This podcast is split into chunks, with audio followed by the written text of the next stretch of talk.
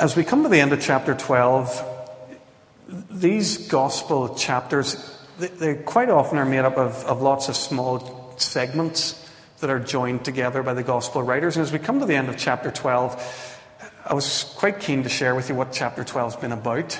Because it's, it's been about a lot of different things, but it's actually been about one thing. During his public ministry, people hated Jesus. And chapter 12 is a chapter that records a lot of this opposition. It begins in, in verse 2 of the chapter. If you remember, a couple of weeks ago, we looked at the occasion where the Pharisees came and, and accused Jesus' disciples of breaking the law. You can sense already that they're out to, to get these guys. You see it again in verse 10 when Jesus is in the temple and they're trying to trip him up, uh, seeing if he'll heal on the Sabbath day. And by verse 14, Matthew's made it very explicit. Jesus' public defiance of the authority of these religious leaders means they want to kill him. Okay, so let's not be ambiguous about this here. People didn't, these guys didn't just not like Jesus or prefer not to be around him. They hated him and were planning from here on in how to kill him.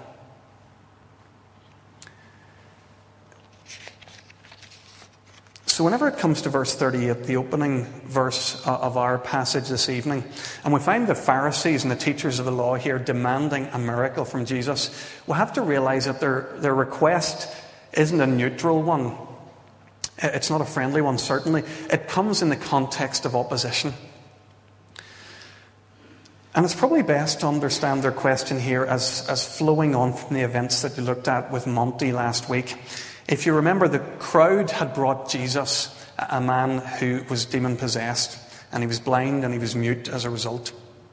Jesus healed him, and immediately there was a debate. By what power is Jesus able to drive out demons? Is it because he's from God? Is it with God's power? Or is it because he's actually in league with these demons? He himself is one of them. He himself is under Satan and therefore has authority over demons. So that's the kind of debate that was raging. These, these religious leaders, they had come down on the side that Jesus was, was of the devil. So I think what's going on here when they come and they demand for a religious sign, it's something like asking Jesus for his credentials. Show us your papers. Who authorized you to, to do these kind of things? Who authorized you to reinterpret the Sabbath as you did? Who authorized you to drive out demons? If you're really God, show us a miracle now on request. Show that you have that kind of power. Prove yourself. And as we read in our passage, Jesus isn't impressed. And he tells them so in no uncertain terms. He says, A wicked and adulterous generation asks for a sign. But none will be given you except the sign of the prophet Jonah. For as Jonah was three days and three nights in the belly of a huge fish, so the Son of Man will be three days and three nights in the heart of the earth. I'm not going to do a miracle to entertain you. I'm not going to do a miracle to convince you that I am God. My one biggest and most significant miracle lies ahead, he says. And of course, he was talking about the time when, just as Jonah was in the belly of a fish for three days, he would be in the belly of the earth, dead. And the miracle then would be his rising and coming back to life. Jesus doesn't seem to have an awful lot of time for, for these guys coming uh, and demanding a miracle of him. I want to pause here for a moment. I wonder are, are we waiting for a miracle, some of us, before we'll believe in Jesus Christ? It's a common enough stance, actually, uh, I, I would think. Jesus doesn't encourage it. He, he actually denies that miracles give any real evidence that, that a person is from God. He, he tells us later in Matthew's Gospel, in chapter 24, verse 24, he, he warns us of false messiahs and false prophets who will appear and produce great signs and omens to deceive you. So Jesus says, even if you see signs and miracles, don't be convinced by them. Not them in themselves. They'll deceive a lot of people. So here's the thing although Jesus performed a lot of miracles, he never used miracles to say, There it is. That proves it. I'm from God. Never did Jesus do that. And as we see in Jesus' words, he's quite hard words to say to those who demand miracles before they'll believe in him. It seems to me that leaves people stuck a wee bit. You know, if how then do we do we believe in Jesus? What is what is the thing that validates him for us? Well, actually, the rest of the next few verses explain that to us. In verses 41 and 42, Jesus does something a wee bit like what he had done earlier in this chapter. And he, he compares the supposedly religious Jewish authorities with Old Testament pagans. And he, he says the Old Testament pagans are, are better. Quite a controversial thing to do. He says, first of all, that the men of Nineveh will stand up at the judgment with this generation and condemn it. Now, now Nineveh Nineveh is a huge city, capital of the Assyrian Empire, and probably the only reason that most of us would have heard of it, if we have, is that it's the place that Jonah was sent to. Uh, to, to share that God's judgment was going to fall on that community. Jesus goes on, he says, The queen of the south will rise at the judgment with this generation and condemn it. He's speaking of the time when the queen of Sheba traveled uh, all the way from modern day Yemen on the Arabian Peninsula, and she came to Israel to hear the wisdom of Solomon. What's Jesus' point? Why are these Old Testament pagans supposedly uh, better than the devout Jewish leaders standing before Jesus? It's because they listened to what they heard. That's his point Jesus talks about the people in Nineveh, they listened when Jonah called them to repent. The Queen of Sheba came all that way to Solomon, and she listened to the wisdom of God as Solomon shared it with her. Now, these Pharisees and these teachers of the law, they're standing before Jesus, one greater than Solomon. This is the best teaching the world has ever heard. This is Emmanuel.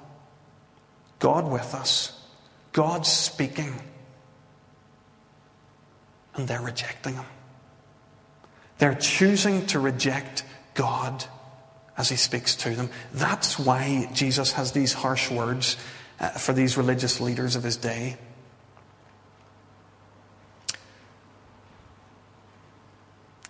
Trying to, to sum this up very quickly, Jesus calls us to believe in Him not on the basis of any miracles but on the basis of hearing his word, that interpretation is borne out by a parable Jesus told, uh, recorded for us in Luke chapter 16. You can read it when you go home. It's the parable of the rich man and Lazarus. Very interesting, the conclusion that this parable comes to. A rich man ends up in hell, and he, he asks if he can send a messenger back to earth to warn his five brothers so that they won't end up in hell with him. And the reply that he gets from heaven is very interesting. He's told, No, there's no point in sending a messenger back from the dead. Because if they haven't believed in Moses and the prophets, that is, if they haven't listened to God's word as they've heard it so far, then even somebody coming back from the dead won't be enough to convince them. If our hearts are closed to God and the Word of God plainly shared with us, then even miracles can't break into that mindset. That seems to be the point Jesus is making. Dallas Willard explains this reality in one of his books about hearing God. He says it's precisely our pre existing ideas and assumptions that largely determine what we can see or hear. These ideas cannot be changed by miraculous events alone, since the ideas themselves prevent a correct perception of these very miracles.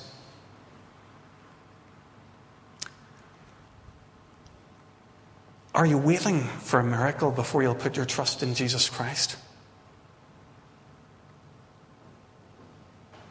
Jesus says, don't.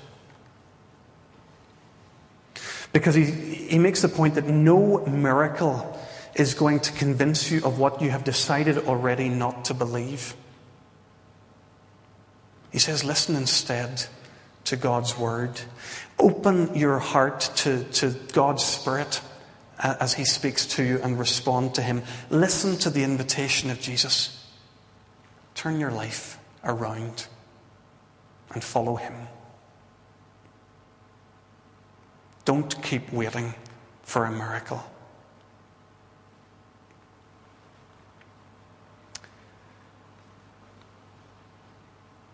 I talked a moment ago about how these chapters in the Gospels are quite often made of, of very short little bits um, put together. Well, there's a, a, wee chunk in the middle here, verses 43 to 45, that I don't want to spend a huge amount of time on this morning, but I don't want to miss them out entirely. Jesus tells quite a strange wee story about a person who's demon possessed. The demon leaves, but then the demon returns with seven more. So the person ends up in a far worse state than they were at the start. And Jesus says, that's what this generation is like. That's what it's going to be like for this generation. What does he mean? He's painting a picture of what's actually happening for those people gathered around him who are hearing him preach. They're a bit like the guy who's been freed of his demon possession. They have known new freedoms. They have known the benefits of, of Jesus and his teaching and his healing. So, for the time being, they're better off. But if they don't embrace Jesus fully, if they don't draw on Him and make Him now the center of their lives, if, if a positive response to Him doesn't replace what was in their lives before, then actually they're going to end up far worse off. They're going to be more open to evil and, and to evil coming into their lives than they ever were before. And that's the warning of, of this short parable. Folks, I was thinking about this a wee bit, actually, well after writing the sermon and just on the way down the road this morning. I wondered if, if a community rejects Jesus Christ, is there a sense in which it's worse off and more open to certain types of evil than one that's never been presented with Christ? I, I wondered about Ulster and some of the, the horrific stuff that's gone on here in, in the past generation. And this was in a community that was, was more presented with the gospel of Jesus Christ than, than any other in the world, maybe. We rejected Christ and, and, and the power of evil that we welcomed into our, our community. I, I, I don't know. I, will leave that with you. But I think there's a, a very stark warning here about, about not responding to Christ when He's presented to you and the dangers that we open our lives to at that point.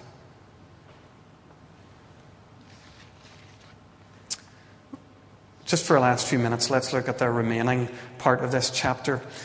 I said at the outset, this chapter is all about people opposing Jesus, so it's not, it's not very positive. But the chapter finishes with a, a wonderful positive counterpart to the whole thing. For all those people who reject Jesus, there are some who accept him. And Jesus talks about them in the warmest uh, and the most glowing terms. He calls them brothers and sisters. He says they're like mothers to him. It all happens there in verse 46 to 50. Jesus is doing just what I'm doing here. He's, he's preaching to a crowd, and somebody comes in through the side door, one of the disciples, and he clears his throat to get Jesus, it's your mum and your brothers, they're, they're outside. And Jesus doesn't respond in the way I, I would have expected. He doesn't go and deal with their issue and then get back to his preaching. Um, instead, he takes this opportunity to, to talk to the crowd about the true nature of family. Who are my brothers? Who's my mum? And he points to the crowd gathered around him, those who are, are listening carefully and hanging on his every word. He, he says, These guys, these are my, my brothers and sisters, my, my mothers. Those who do the will of my Father in heaven, they're, they're my, my family.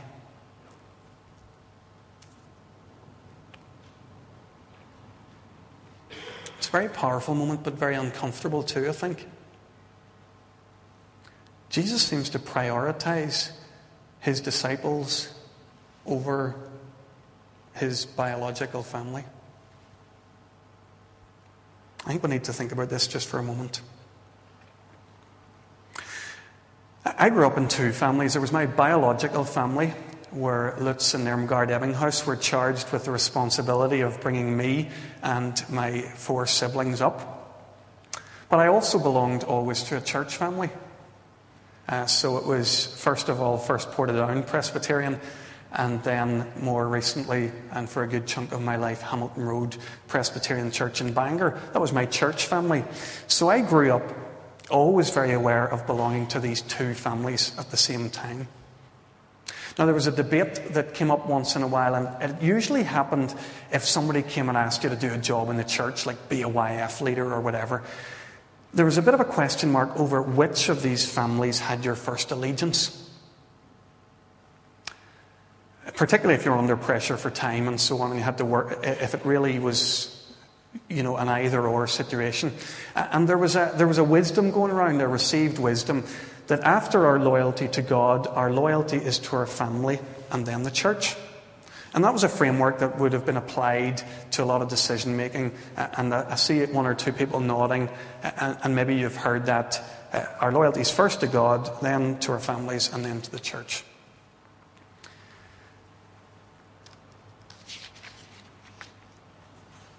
If you're paying attention here, you'll notice immediately that Jesus might just be challenging our assumptions on this issue.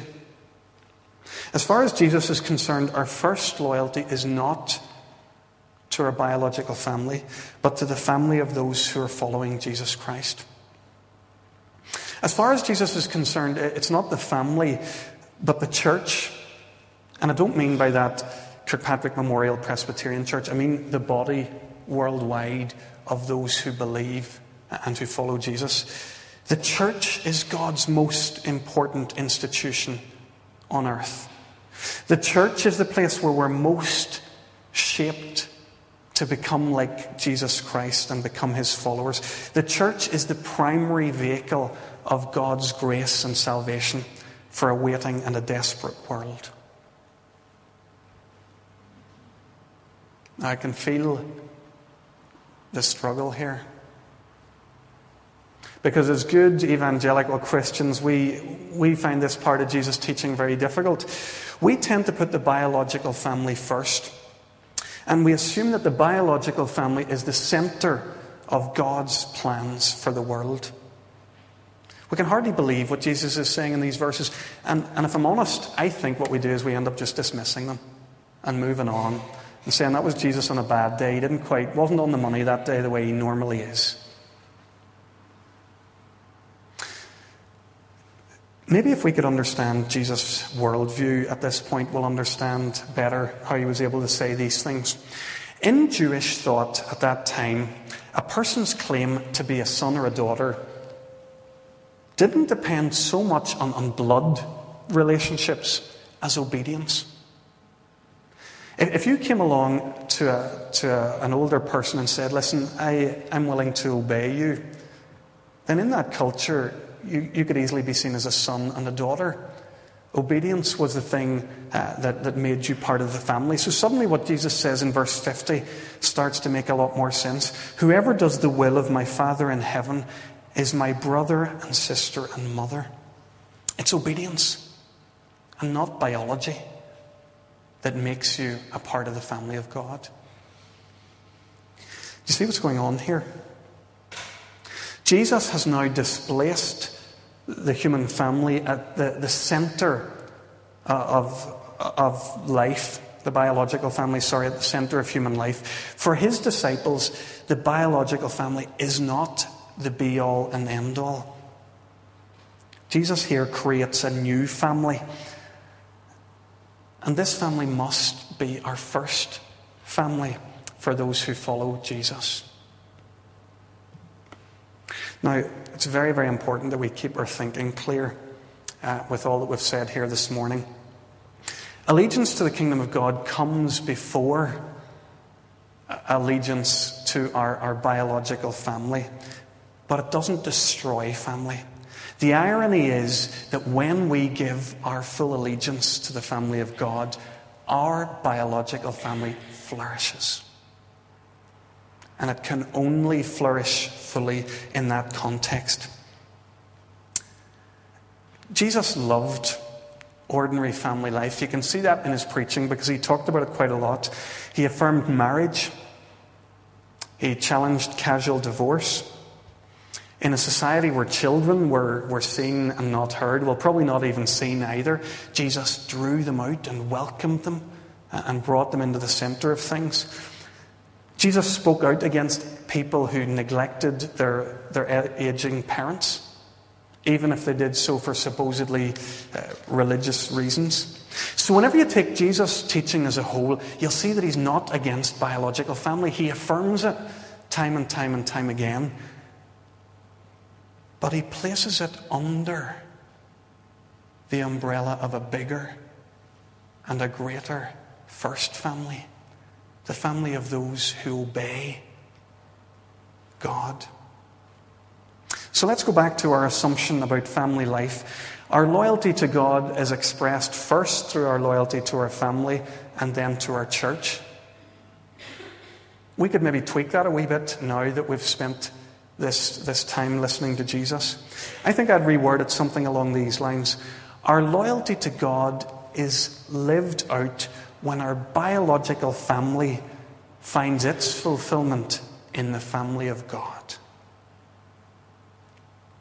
So, our families, we bring them into the family of God and allow them to flourish there.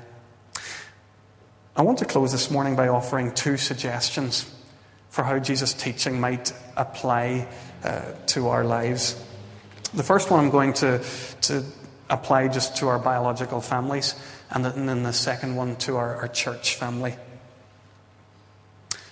First of all, one implication for biological families according to Jesus the biological family isn't the whole world. Now, some of us still find that threatening, and I understand that. For some of us, that actually might be good news. Because the reality is, your biological family is a difficult place. And to know that your whole identity isn't caught up in that from now until you die is a somewhat liberating thing, also. To know that your primary identity with God lies even outside of that. I wonder if that might free somebody up here this morning. Biological family is not the whole world. You see, there's a paradox here. The family that pursues perfect family life on its own terms, for its own ends, will only ever create a, a shrunken and a diminished version of what family life could be. It's the family that recognizes its place in the greater family of God and begins to live in that way, that discovers that its life as a family is blessed, that it flourishes, that it's enhanced, that it's a, a big and a broad and an embracing and an enjoyable kind of a life. So, in a funny way, the best thing that we can do in our families is, is to hand them over to God somewhat and to ensure that they find their fulfillment in His family.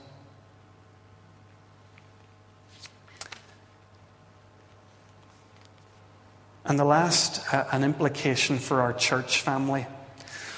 No one should ever be marginalized or excluded in church life on the basis of their status as a biological family. I think churches need to repent here, at least, at least many churches do. It's common for activities in churches to be structured around the biological family. Most of what goes on in church life is designed for, for married couples and their children. There's a real danger that the, the whole thing is, is built around that biological family unit. Well, I think Jesus Christ calls us to something different than that. I think he calls us to a way of living where everyone, regardless of their family status, whether they're old or young, whether they're married or whether they're single, whether they've children or not, is equally valid and equally a part because the biggest thing that's going on here is the family of God. Now, don't misunderstand me. I don't think that, that we should neglect family life and deal with the issues that family life throws up and look after our children. I hope you, I hope you aren't understanding me to say that. But the community cannot be dominated by that, that so called traditional family unit. The community must be equally a place for all, regardless of their status as a family.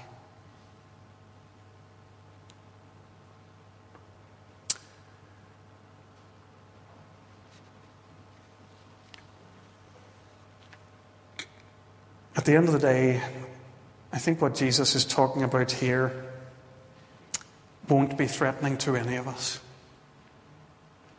once we take it on board and reflect on it and take a step back from it, we'll see that what's going on here is that the one who loves us more than anyone has ever loved us calls us and says, Come, follow me. And to all who do that, he says, You're my sisters.